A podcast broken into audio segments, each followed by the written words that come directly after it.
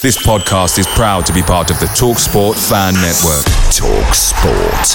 Powered by fans. There's never been a faster or easier way to start your weight loss journey than with PlushCare. PlushCare accepts most insurance plans and gives you online access to board-certified physicians who can prescribe FDA-approved weight loss medications like Wegovy and Zepbound for those who qualify. Take charge of your health and speak with a board-certified physician about a weight loss plan that's right for you. Get started today at plushcare.com slash weight loss. That's plushcare.com slash weight loss. plushcare.com slash weight loss. The TalkSport Fan Network is proudly supported by McDelivery, bringing you the food you love. McDelivery brings a top-tier lineup of food right to your door. No matter the result, you'll always be winning with McDelivery. So the only thing left to say is, you in? Order now on the McDonald's app. You can also get reward points delivered too, so that ordering today means some tasty rewards for tomorrow. Only via app at participating restaurants, 18 plus, rewards registration required, points only on menu items, delivery fee and terms apply. See McDonald's.com. Thanks for downloading this podcast from Love Sport Radio. For more, go to lovesportradio.com for all the latest podcasts, news, and views. Or for more, follow us at Love Sport Radio on Twitter.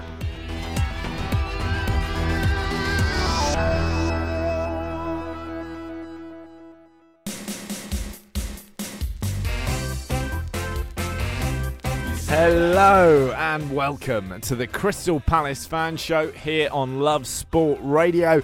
You're with me, Johnny Burrow, and Nick Gillard, and DR Kernaz of Back of the Nest. And could it be that Palace will have a new owner? The Sun were reporting this week that Crystal Palace Chiefs are in 220 million pound takeover talks with a mystery Chinese businessman. Do you believe this? Yes, um, I don't think it's a coincidence that now this is popping up. As I remember a month or two ago, we were talking about um, Frank. I can't pronounce his surname. Uh, the Shino- Thai bloke. Yeah. Oh, So Patson Shinawatra. yeah. Hey, So look how it rolls off the tongue. Boom. do you know what? Next question. Yeah. so yeah, I feel like yeah, there's some truth to this, and it'll be interesting to see what happens. w- Where you know with Frank, um, with Mr. Frank, I'm going to call him Mr. Frank again. Um, we didn't see anything really happen. I heard rumours before the Americans took over, back in, uh, well, um, Parish said no, no, there's nothing going to take, nobody going to take us over in the October, and then by the following March, nobody had taken over, but they'd actually bought into the club. I actually think these talks are just to buy the American shares, Blitzer and Harris's shares. Yeah. So whether they they'd be happy with Parish, but I heard a, before the Americans took over, there was a massive Chinese con- conglomerate who wanted to buy the club lock, stock, and barrel, and move us to Crystal Palace Park. Now, from my inside knowledge, that was quite a way into negotiations, and then the whole Tottenham Stadium thing came up. And Are you worried this could be the same people? I mean, the Sun are reporting that Palace's owners rejected a 2017 offer from the Shanghai Nasi Investment Management Centre as it was below their 220 million quid valuation. Do you think it's the same people? a lot of people in China apparently? So I mean, the chances. I, I, I really How many are know. there with more than uh, 220 million English pounds, though? Quite a few. Yeah, it could potentially be the same people. I think it's mainly to do with the uh, American owners um, basically wanting out of the club. It seems like, it anyways. With, I think it was in February or late January where Bloomberg re- actually reported it, and Mm. then ever since that, we've heard now two takeover rumors. Um, so And, and they've actually invested in a Spanish club as well now. the Exactly. Americans. Mm. Harris Harris and Blitzer have apparently appointed US investment bank PJT Partners as advisors to help them cash in. So they're not messing about. Would you be averse to new owners? Are you happy with the way the club is currently run? I mean, with the new, with the American owners coming in, you would. The main reason for coming in was to improve the stadium and the training ground. That's what the investment was initially about. So it, I don't mind uh, new owners coming in as long as that they stick to the plan and nothing goes south. Because we've been looking at the stadium and I remember being there on the day when they actually announced it. There's Yeah. so much potential there, and I just want the new. If there were new owners, I want them to come in and just continue that plan. So as long as they stick on the same page as you know, they're on the same page as Parish. Uh, yeah, I, I I wouldn't mind it. But How, mu- how much was the Americans' money ring fenced, and would the new newcomers actually just be putting the money back in the pot that the Americans have taken out by leaving?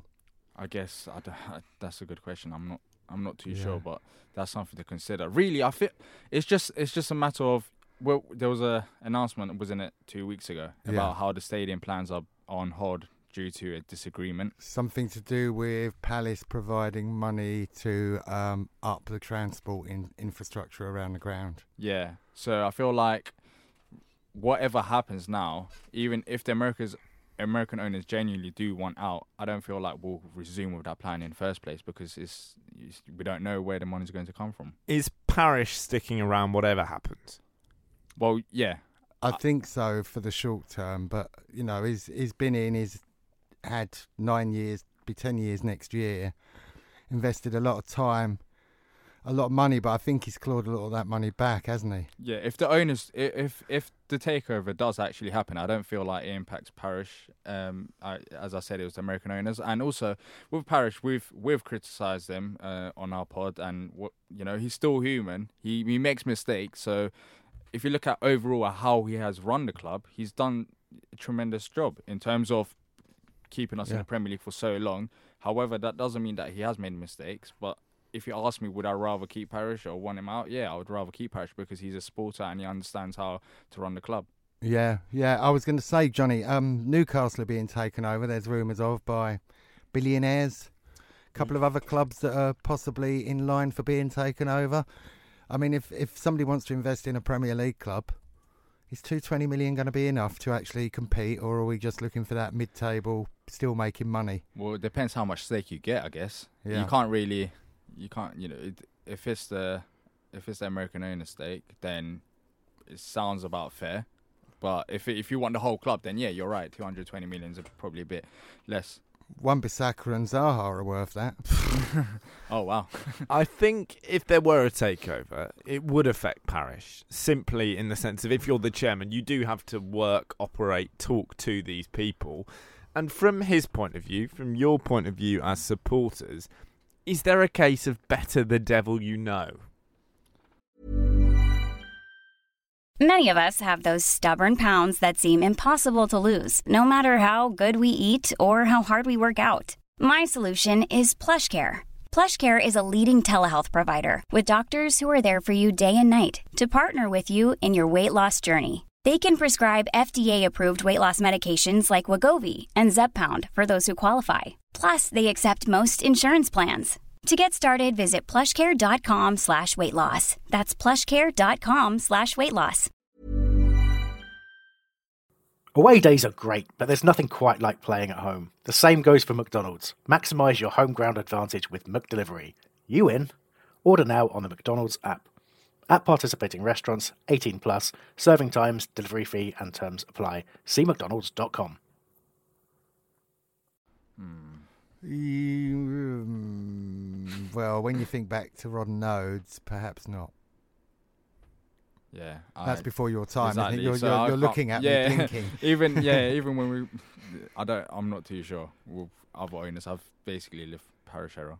So Do you think that if there is a takeover, it's gonna have a significant impact in your fortunes on the pitch? Did did the Blitzer and Harris thing impact? Um, I'm not too sure. I think in one January transfer window, there was the reports that they did put money into the club for the transfers. Um, Yeah. but I'm not too sure if there was any truth to that. So um, I I'm not too. I feel like whatever it is, is the main impact won't be what happens on the pitch. Is just the off pitch stuff because we we've got a waiting list and we've got the uh, you know South London. There's so many people there that you can That actually attract. catchment Yeah, yeah. So there's there's opportunity there, but it's just the stadium capacity is not enough. So that should be the main focus, just to increase our revenue in the first place. But you know, with with that new stand, how many extra fans are we going to get in there? I Plus the corporates. Uh, I think it, was it thirty two thousand? Correct me. If I'm yeah, I mean, I'm what what sure. extra? What will we get? Eight thousand more plus the corporates. Uh, eight, no, I think six thousand or something like that. I'm Less than sure. that. It's, Yeah. You know, you, you do have to question whether that much investment's worth it for such a small increase. When maybe you should be putting a bit more in, and maybe looking at doing that stand in a corner in one go. I- I, know I it'll th- I- cost more, but No, I think us. No, it's just it's the right thing um, to increase the the Arthur. No, the main stand. I've Yeah, taken that's off Arthur Wait and Arthur Waits now. Yeah, it's it's the right thing. I, you still you can't increase the whole stadium in one go. I feel like it's just a start, and then from then on you could just um, look at other areas because there's there's a, um, Sainsbury's behind us. yeah, I think that impacts that as well. yeah. Before Palace can deal with any of that, I think many fans would argue that the primary concern should be holding on to your star assets, and coming up, could one of them be off to Manchester United? This is Love Sport. It's the Crystal Palace fan show here on Love Sport Radio. And Crystal Palace's Aaron Wan-Bissaka is currently in action for the England under 21s. Man of the match so far. I've seen him make two tackles and a couple of ruled in runs. I saw him sneeze, so Yeah. it's definitely Yeah. nailed on. They're taking on France. But will he be Crystal Palace's Aaron Wan-Bissaka for too much longer? He's not making much noise about it, is he? He's stayed fairly quiet, or not much has been reported. It's not like he's clamouring to leave. I know we we had a bid, or we rejected a bid. Was it forty million? 50 is the latest Yeah, quoted but- figure.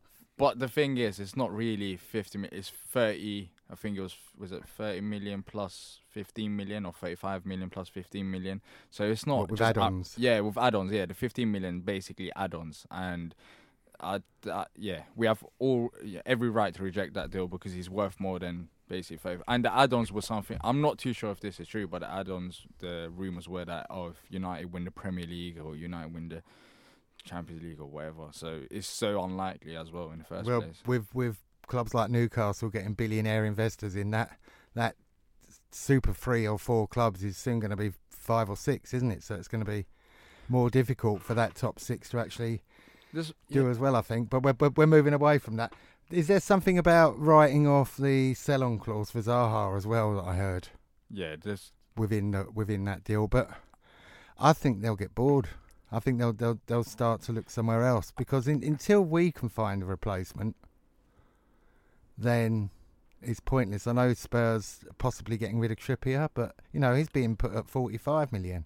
He's had an awful season, hasn't he? Exactly. That's what I don't understand. If we keep Aaron Wan-Bissaka for one more season, then we could, Yeah. his value will increase if he continues to play like that. And there should be no reason why his form change. It's not. It's not malform. He's just technically gifted like like that. We've seen it for. We've seen him do it for a whole season. Um, I don't think. I don't think that's just luck. And yeah, Against top teams as well. Exactly. So uh, we have no. The, why should we sell Wan-Bissaka for 35 million plus 15 million add ons? If you give us 50 million or at least 40 million plus 10 million add-ons or something like that, then yeah, that sounds more about right. Even fi- wasn't the initial rumor that oh Palace wanted something like 70 million or 60 million for Wan-Bissaka? So even the 50 million is not enough, and that's I feel like United are far away, and I'm not too sure if they'll pay pay up for Wan-Bissaka. I think it depends on, um, not depends on. I think Paul Pogba whether he leaves or stays that might impact it in some kind of way. The They only raise more funds like that, but I The- doubt they're going to spend so much money on. But the clubs have been talking to each other. It's not like it's just been a media thing where um, it's kind of being thrashed out by the press and by agents. Yeah, And Owen hit the post there, nearly scored. Um, so, so I'm looking at the football because I'm trying to avoid looking at Boris Johnson, who's on the screen above. It's really, really hard. I'm having to shield my. Um, but yeah, I'd, I'd want to keep him. Um, we don't know any more really than we did last week. It'll be such a shame if he goes because I think for his own development, it'll be good for him. Well, does that argument hold if he goes to United? Their first choice right back this season was a geriatric Antonio Valencia, who could be off to MLS. The backup is Diogo Dalot, who clearly hasn't been deemed ready. So actually, if Wan-Bissaka goes to Manchester, he might get as much football as he would at Palace. but it's it's it's more than that as well. It seems like the club is there's so much uncertainty at United that just going there and the outside noise, I wonder if that could impact him just like it impacted Pogba because Pogba the other day he did say that he's looking for a new challenge. And I was just thinking about it, I was like Paul Pogba before he came to United, I know it's a different league, uh, but he was just another player, and the players that United actually surrounded him with, just useless.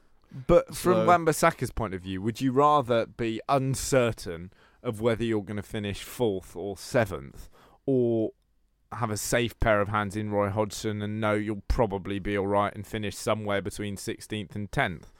Well, yeah, it depends on Wan-Bissaka's mentality. If he's happy at Palace, um, then why not stay at Palace? But if he's not, then go.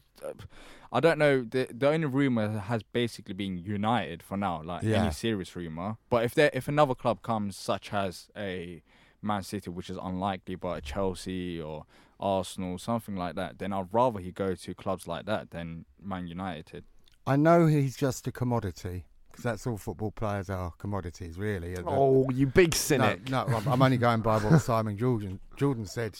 But you know, the you know at base they're they're commodities to be bought and sold and to keep your, your club afloat, as it were. Especially you know if you if you like us, all right, we're we're not doing too badly now, but looking at the likes of Bolton and whatever, um, we've invested years and years in that player. Now the question is, does does the player kind of owe us to actually deliver for us by playing for us, or is that time that he spent in the youth team and coming up the ranks?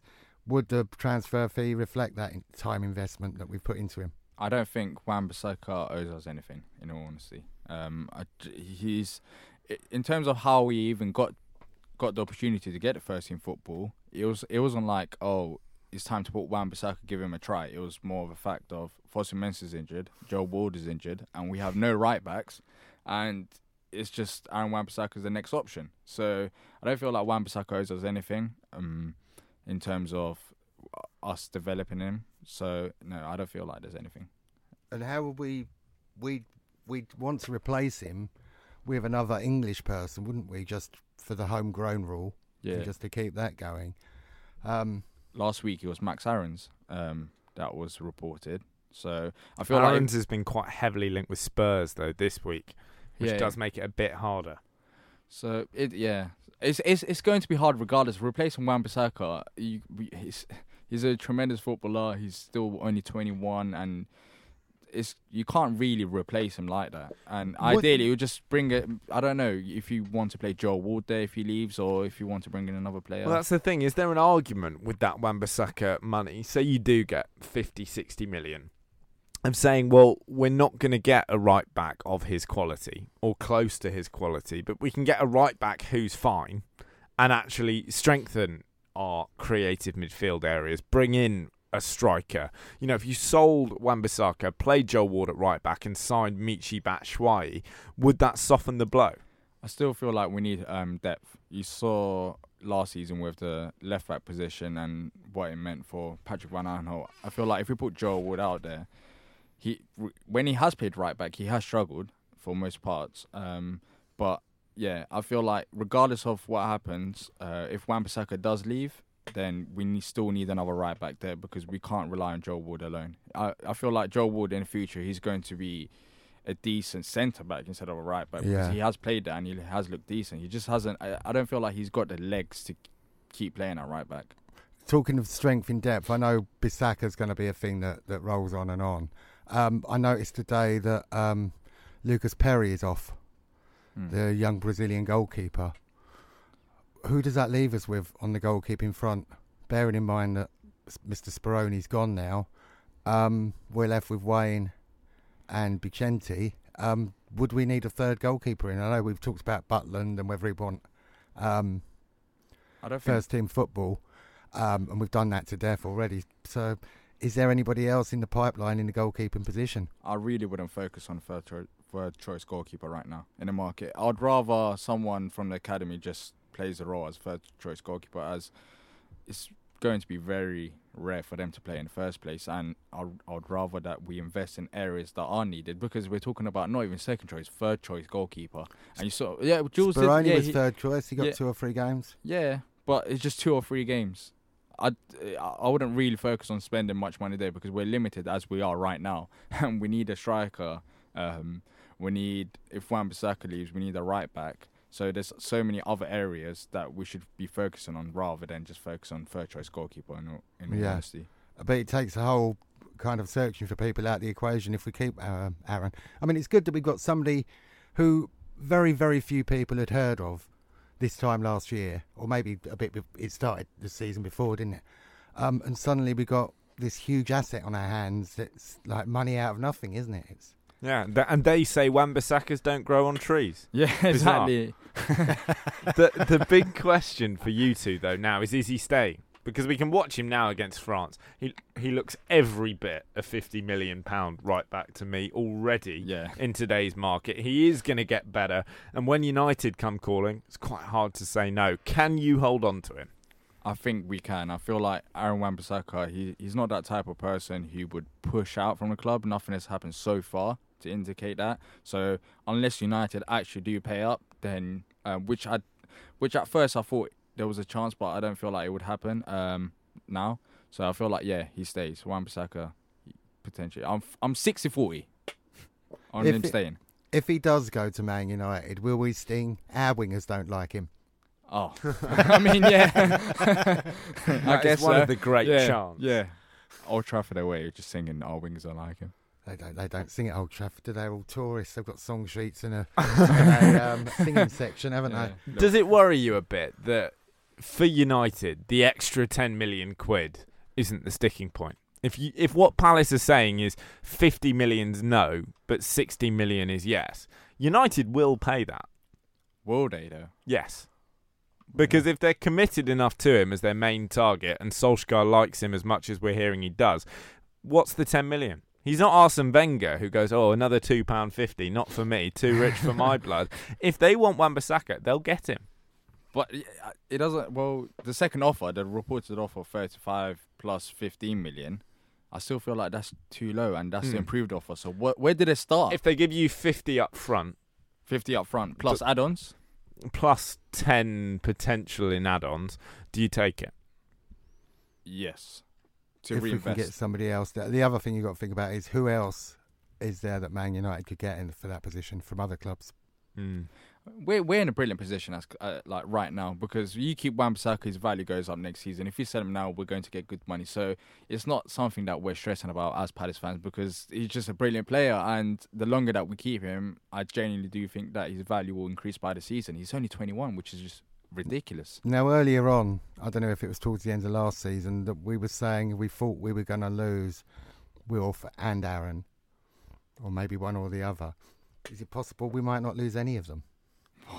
That that would be brilliant. Um, but with with Wilf, I don't see right now. There's no indications of him no, he, he had an interview with a paper that um, that was reported by Ben, he of Back of the Nesh Paris back in the day, now works for a newspaper I cannot bring myself to name. Um, but in the interview, Wilf was talking about good having his dad close by Yeah, um, since he's had his stroke. but he would still be vaguely close to his dad if he moved to North London. But no one who's who in North London is going to pay that much for Wilf. I don't Ars- see Arsenal are thinking about it. Arsenal. I reported that Arsenal transfer budget is 40 million, so um, I doubt they can actually afford Zaha. Because they did say there was some rumour that they were going to give us cash plus free players. Yeah, but those three players were going to be Jenkinson, Jenkinson, yeah, that's just. Elneny, and mean- my little brother. So I wouldn't take that. I'll just too block the number. If if they actually offered it. just you have to block their number. That's just rude. Block- Like, yeah, Block the number. That is the message from back of the nest, Dr. Kernaz. Well, we've talked about one of Palace's young stars. Coming up, let's focus on one of their older legends. This is Love Sport. You're listening to the Crystal Palace Fan Show here on Love Sport Radio, and a quick update for you from the England under 21s against France. High, high drama. The French were given a penalty. Henderson was equal to it. He stepped up and made a massive save. Updates for you throughout the show, but for now, it's time for our Legend of the Week. See what your club legend was wearing at classicfootballshirts.co.uk. The place for football shirts. It's time for our first ever Legend of the Week here on the Crystal Palace Fan Show. Gents, who have you gone for this week? Julian Speroni. I thought you were going to sing it then. Ju- ju- ju- yeah. Julian Spiro. There you Yeah, go. I mean, You he had singing to be our first one because he's kind of left the club this week. And what a fantastic servant to the club. Um, the fact that he is so important behind the scenes, um, especially with his language skills, bringing new players in to, to help them bed in, uh, as he did with uh, Guaita. Um, he was happy to wait to get his place back once he lost it to the um, pyjama trousered uh, Gabor Kiraly, who is also a legend, being the oldest player ever in a World Cup. Great trousers as well. Yeah. yep. And he only wore those because he couldn't find his shorts, apparently. And then it became a tradition. It became a tradition, and um, yeah, people were getting Kiraly pajamas for Christmas amongst the Palace fraternity. But um, yeah, I mean, what is there to say, Dr, about Speroni? He was just, he seems like a decent human being. He um, pulled off some magnificent saves. My only, my only criticism of him is he could have been a better penalty saver. Better penalty saver. yeah, Well, he did save us in many ways. Um, Yeah. In terms of, would we even be in the Premier League right now if Jules didn't make that save against Brighton in the playoffs, um, against Watford in the playoff finals? So he's made some tremendous saves and has come up big. And the thing with Jules that I was thinking about is that I was wondering where does it rank among among uh, Palace's all-time best, you know, in, ter- in goalkeepers? And I really haven't seen anyone apart from Jules in my lifetime, and I feel like that's pretty incredible, um, due to the fact that nowadays you just see players moving about all the time. And as you mentioned, uh, the things he done off the pitch and how much you know, even the testimonial and everything like that, you could just see this man. He he understood the club, and sometimes you need players like that at the club, and he was just exactly that. you mentioned the testimonial. I think what what's testament to him as a person is the amount of Dundee fans that came down for that game. And despite the fact it was 10 years since he left Dundee, they thought very highly of him and spoke very highly of him. I know due to that testimonial that there's quite a few Palace fans uh, go to Dundee games now because of it and uh, have kind of linked up. Yeah, there's been a connection now, hasn't it? Yeah, yeah. Um, do we know what he's doing now? He's a free. Well, he's a free agent. He wants game time. That's that's what everyone's basically saying, and that's why he's leaving us. So I wonder where he where he will go. What was the worst moment? I know we're talking about a legend, but you, you've got to compare bad moments with, with terrific moments. um, was there anything where you thought, oh, actually, this bloke's a bit dodgy? Because I was when he first came in, the the infamous ball giving away against Everton, which cost us the game or might might have cost us a win. So far, far back in the mist of time. That Yeah. sort of knocked his confidence a bit, and he was replaced pretty quickly. I mean, I felt the same way about him then as I did with Perry Suckling. Now, Perry Suckling used to be my favourite player, and he still was, even after that um, 9 0 drubbing against Liverpool. That was his undoing, and we got we managed to get Nigel Martyn in after that.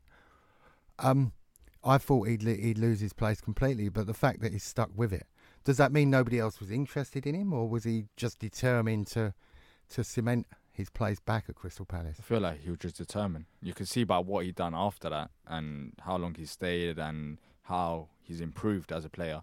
But where do you rank him? Where do you rank him? Rank him among uh, Crystal Palace goalkeepers. yeah Palace goalkeepers? For for legendness, is that a word? Legendness. Well, it's a word now. Legendness, It's a word legendness. now, It'll be on the top trump card for Julius Legendness.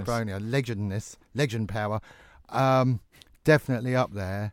However, I'd as goalkeeping ability, Mm. I'd put him behind Nigel Martyn, who I'd have at the top, and um, John Jackson, who I saw play once for Orient after he left us. But my dad used to bang on about John Jackson being such a terrific keeper all the time that actually it sounds like he was he was the boss.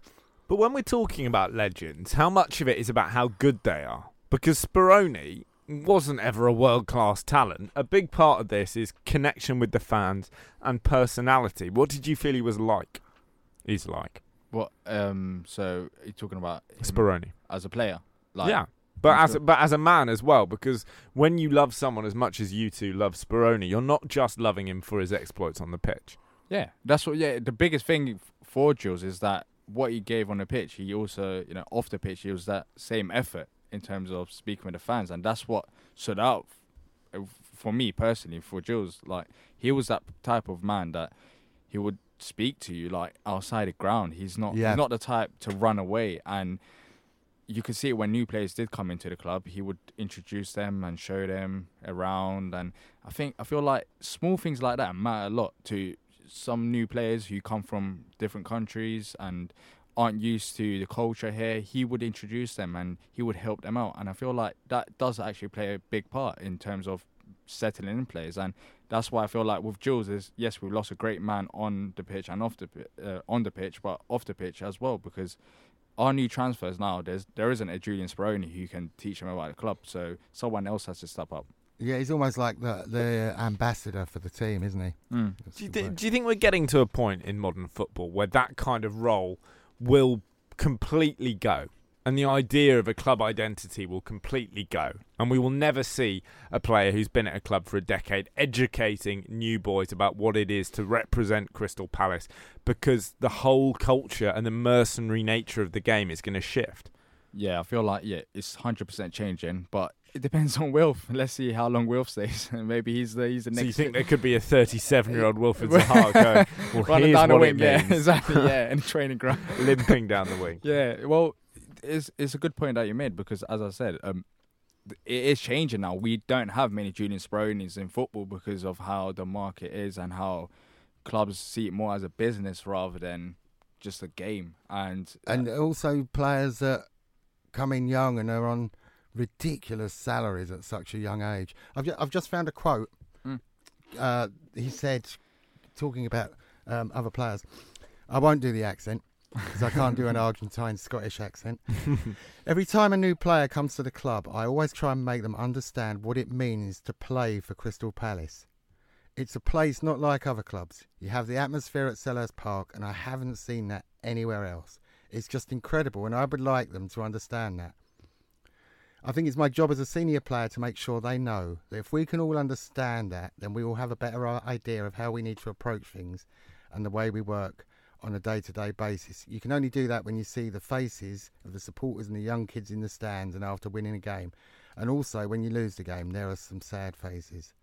Now, as a Premier League club, we can just say, okay, have we done it? Is it hard work? So, as soon as you can relax, things can really go wrong. So, he knows what needs to be done. And he's, he's just such a nice bloke. I chatted with him um, before we played Dover. Yeah, Dover in the FA Cup. That's a proper glamour tie. That was Alan I was there. Yeah, first that's game. I was there. I remember that game. I loved Yeah. it. Alan Pardew's first ever game in charge as well. When he came in, he just came in and became manager. And didn't the he? He rest didn't- is history. I remember him walking away after the was it four 0 victory? Yeah, I think it yeah. was four 0 and he just smiles and everything and yeah. It was good. It was good while it lasted. Yeah, yeah. Are we talking about Pardew or Yeah, Spurs? Pardew, yeah, Pardew. he still Speaking hasn't about got a job, has he? Yeah, I don't understand how it's not in MLS. I thought he would be there by now. As a final note on Speroni, what was his greatest moment in a Palace shirt? Oh, that's so hard. Was there a save in the playoff? Yeah, there's two. Well, there's a Brighton save Yep. and uh, playoff final where Deeney, me- you know, Yeah, yeah, yeah, the yeah. second half. Yeah, so yeah. I don't, I don't know which one to pick. I think it's between them two. Um, I have to go with the playoff finals. It's a bigger occasion, yeah. even though Brighton, you're still playing Brighton and it's the playoffs. But yeah, playoff final. That was a massive save, and it's just small things like that. That save, if if that went in right now, would who knows where Palace would be? Bolton. My my abiding memory is um, when the HF had sorted out lots of banners for Speroni. I think he must have just reached ten years playing for the club, and there was big sign "Manos de, de Dios," Yeah, uh, "Hand of God," and you could just see the emotion on his face, where he saw what he he understood what he meant to the supporters.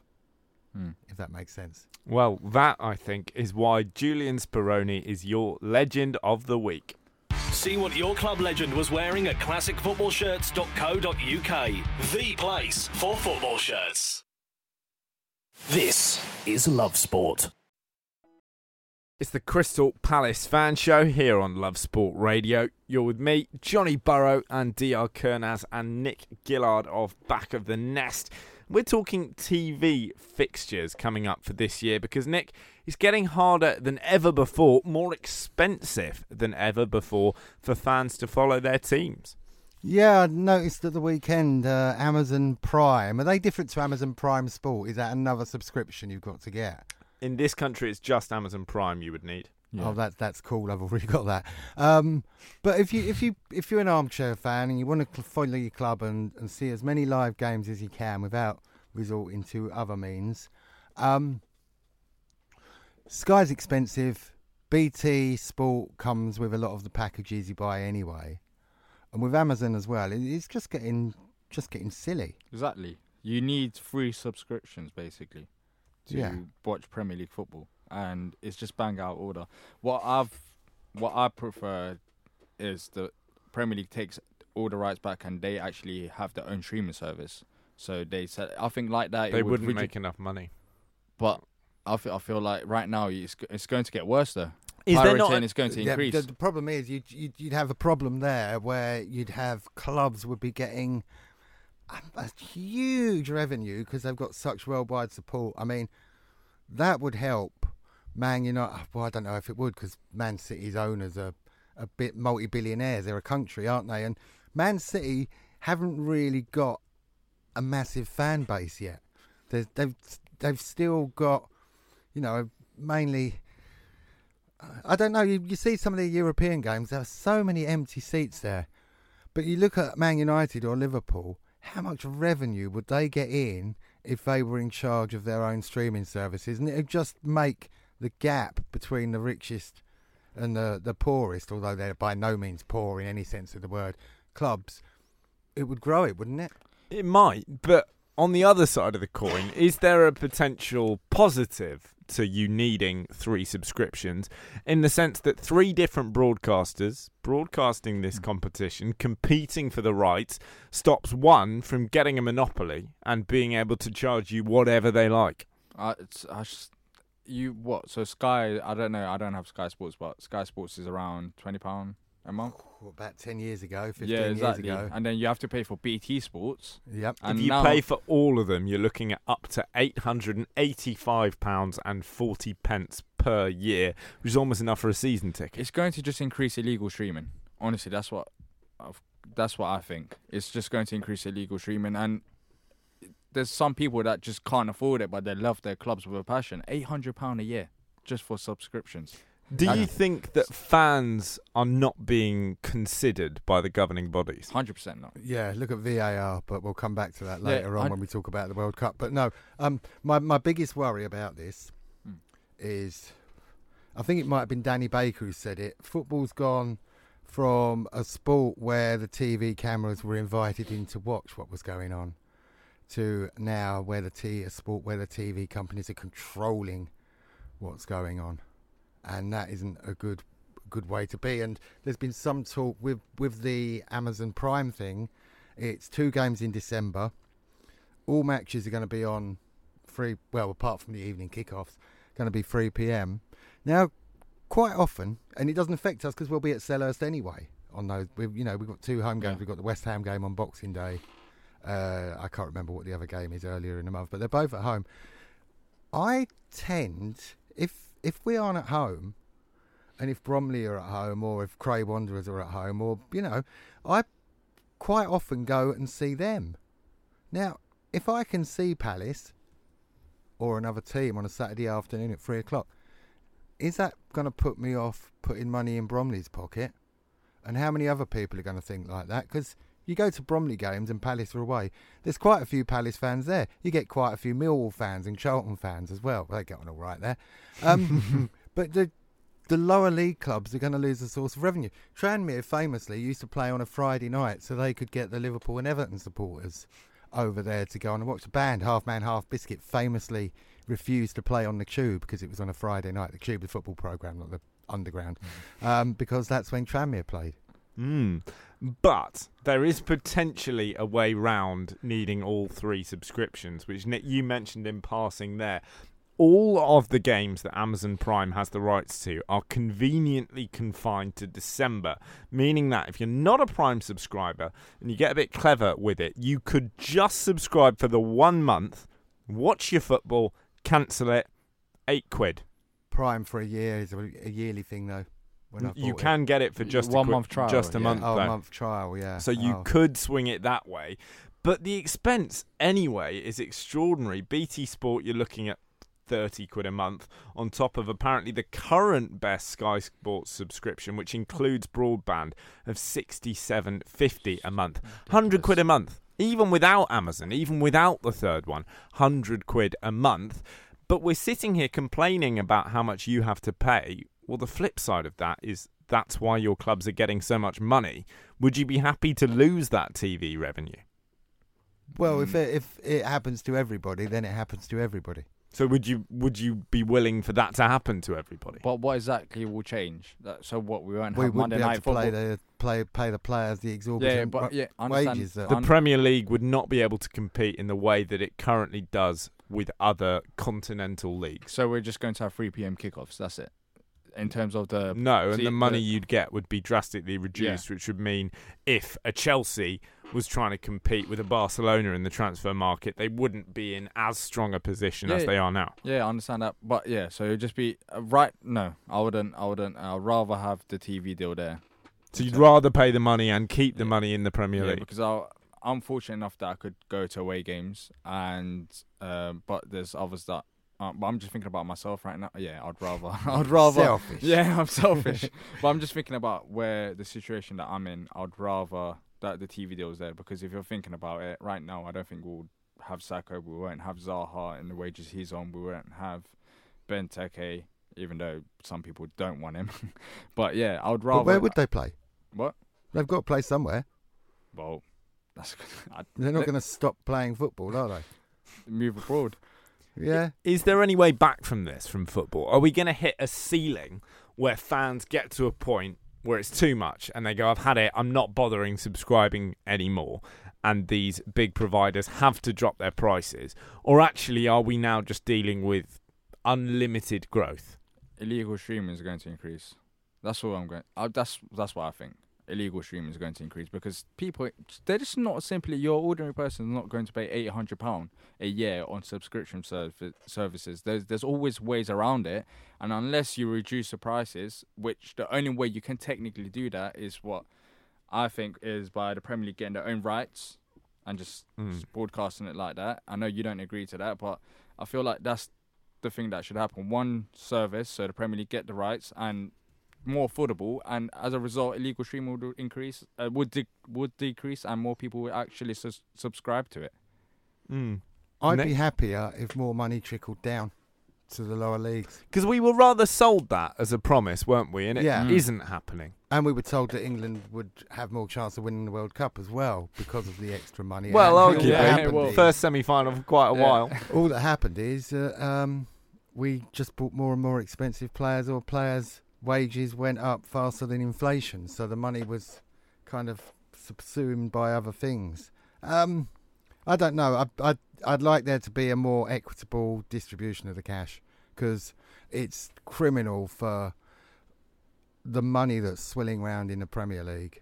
For, for clubs like Bolton, okay, there's mismanagement, there's problems with stadiums, But we shouldn't the- be seeing clubs going but we shouldn't be seeing clubs going bust.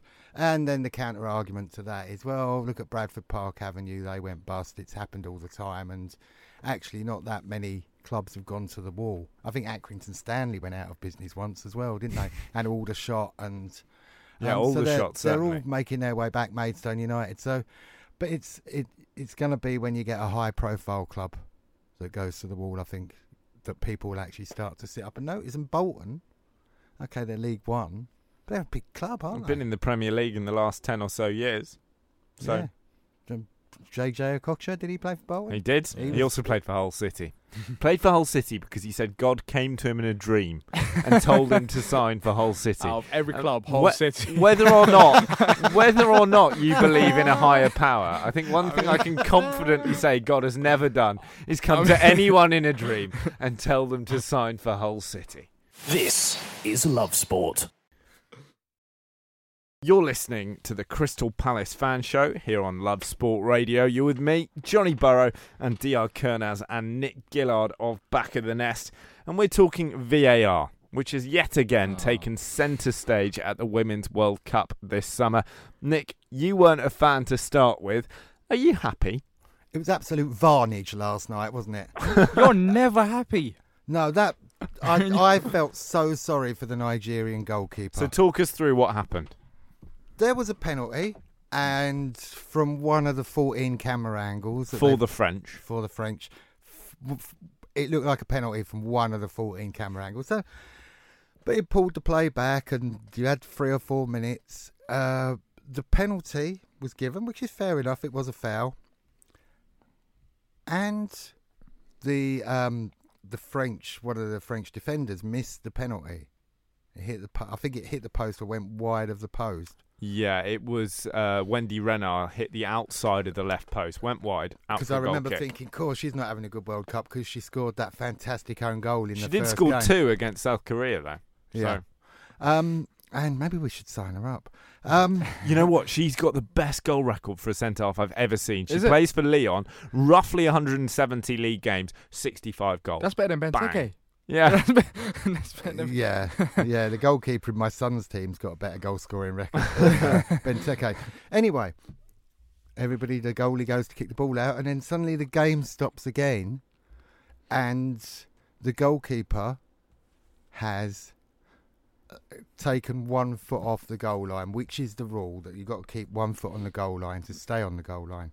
Yeah. Now, that's really harsh. If she'd saved it, and her movement before led to her saving it, I could understand. Bit of common sense. But the fact that the player missed, then they took another penalty. She belted it in. It was a brilliant penalty. She went the entire opposite way. So Yeah. she tried for bottom left the first time. She went, have some of that. I'm going top right. Yeah, um, in a French accent. Um, and um, but they showed the replay of the penalty. Three French players were in the area before she struck the ball. Why didn't they pull that back?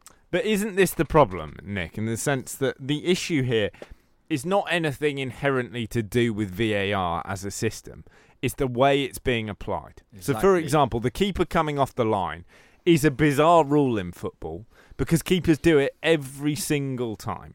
Pretty much. And you either, from a VAR point of view, the issue there is not the system. It's about whether you are applying it in the same way every single time. And if VAR is now going to be used to make sure that the keeper is glued to his or her line right up to the point of contact with the ball. You need to apply that on every single penalty kick. But I don't think you can blame VAR. You got to blame the ref for the way that she's applying VAR. But then you have a thing quite often. You'll hear the commentators say, "Oh, we're going to VAR" before the ref makes uh, any kind of sign that they're well. They do the Yeah. square telly thing, don't they? That's the sign they make. Um, There's no damage Yeah. of it. I'm sorry, VAR has to be there next season. It has But to be there for it, it, There's no damage. But another law was broken. Where, what, what laws does VAR not but that's not cover? the That's VAR's fault. That's not the VAR's fault. No, but uh, No, you, but the you are both right here. The ref cannot see behind her. Sorry, the But- ref cannot see behind but, her. but Nick, this is precisely the point, and DR's spot on because what's got to happen is there needs to be a clear understanding, as you say, of which rules apply. Because VAR will be farcical if we get into a situation where every time a tiny little rule is broken, we VAR it. If we start VARing foul throws, What if it well, leads up to a goal though? what on earth? Well, we'll have to. But the Yeah. point is, they either need to say we're only VARing the incident that gives away the penalty, for example, or we're doing everything. There needs to be clear guidelines about how it's being applied. But next season, we'll see what happens with us because people keep saying, "Oh, Zaha accused of you know he's a diver, he's that."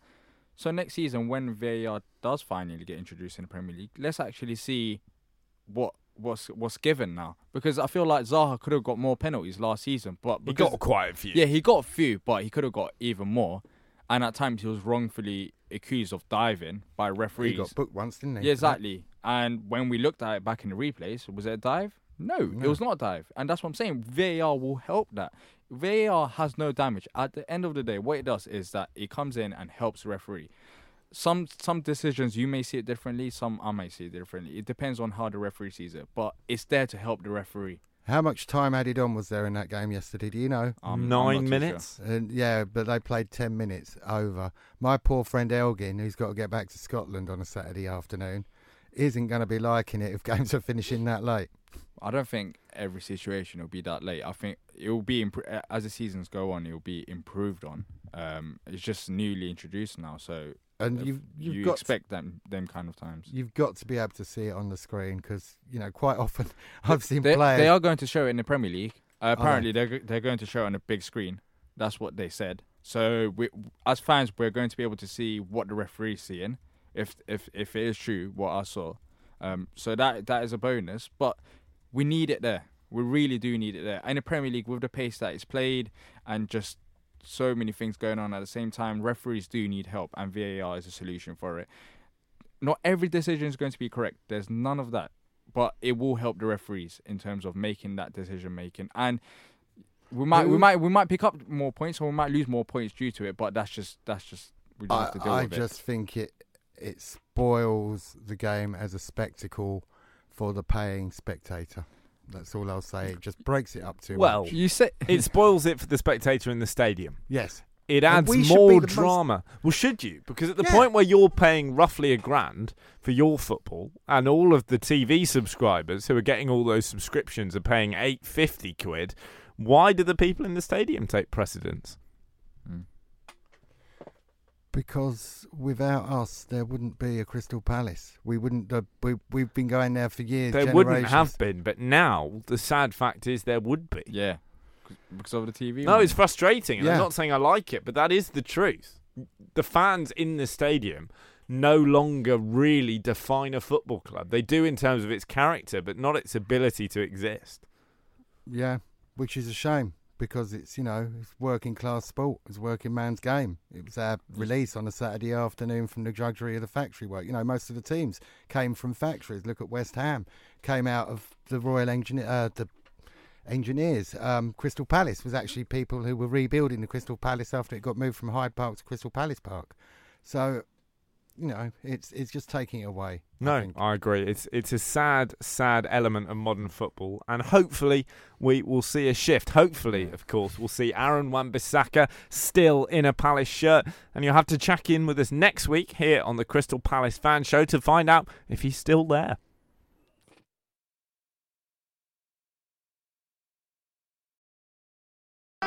Thanks for downloading this podcast from Love Sport Radio. For more, go to lovesportradio.com for all the latest podcasts, news, and views. Or for more, follow us at Love Sport Radio on Twitter.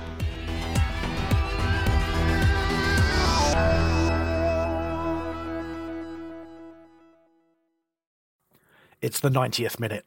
All your mates around. You've got your McNugget share boxes ready to go.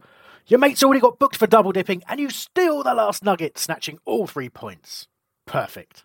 Order McDelivery now on the McDonald's app. You in?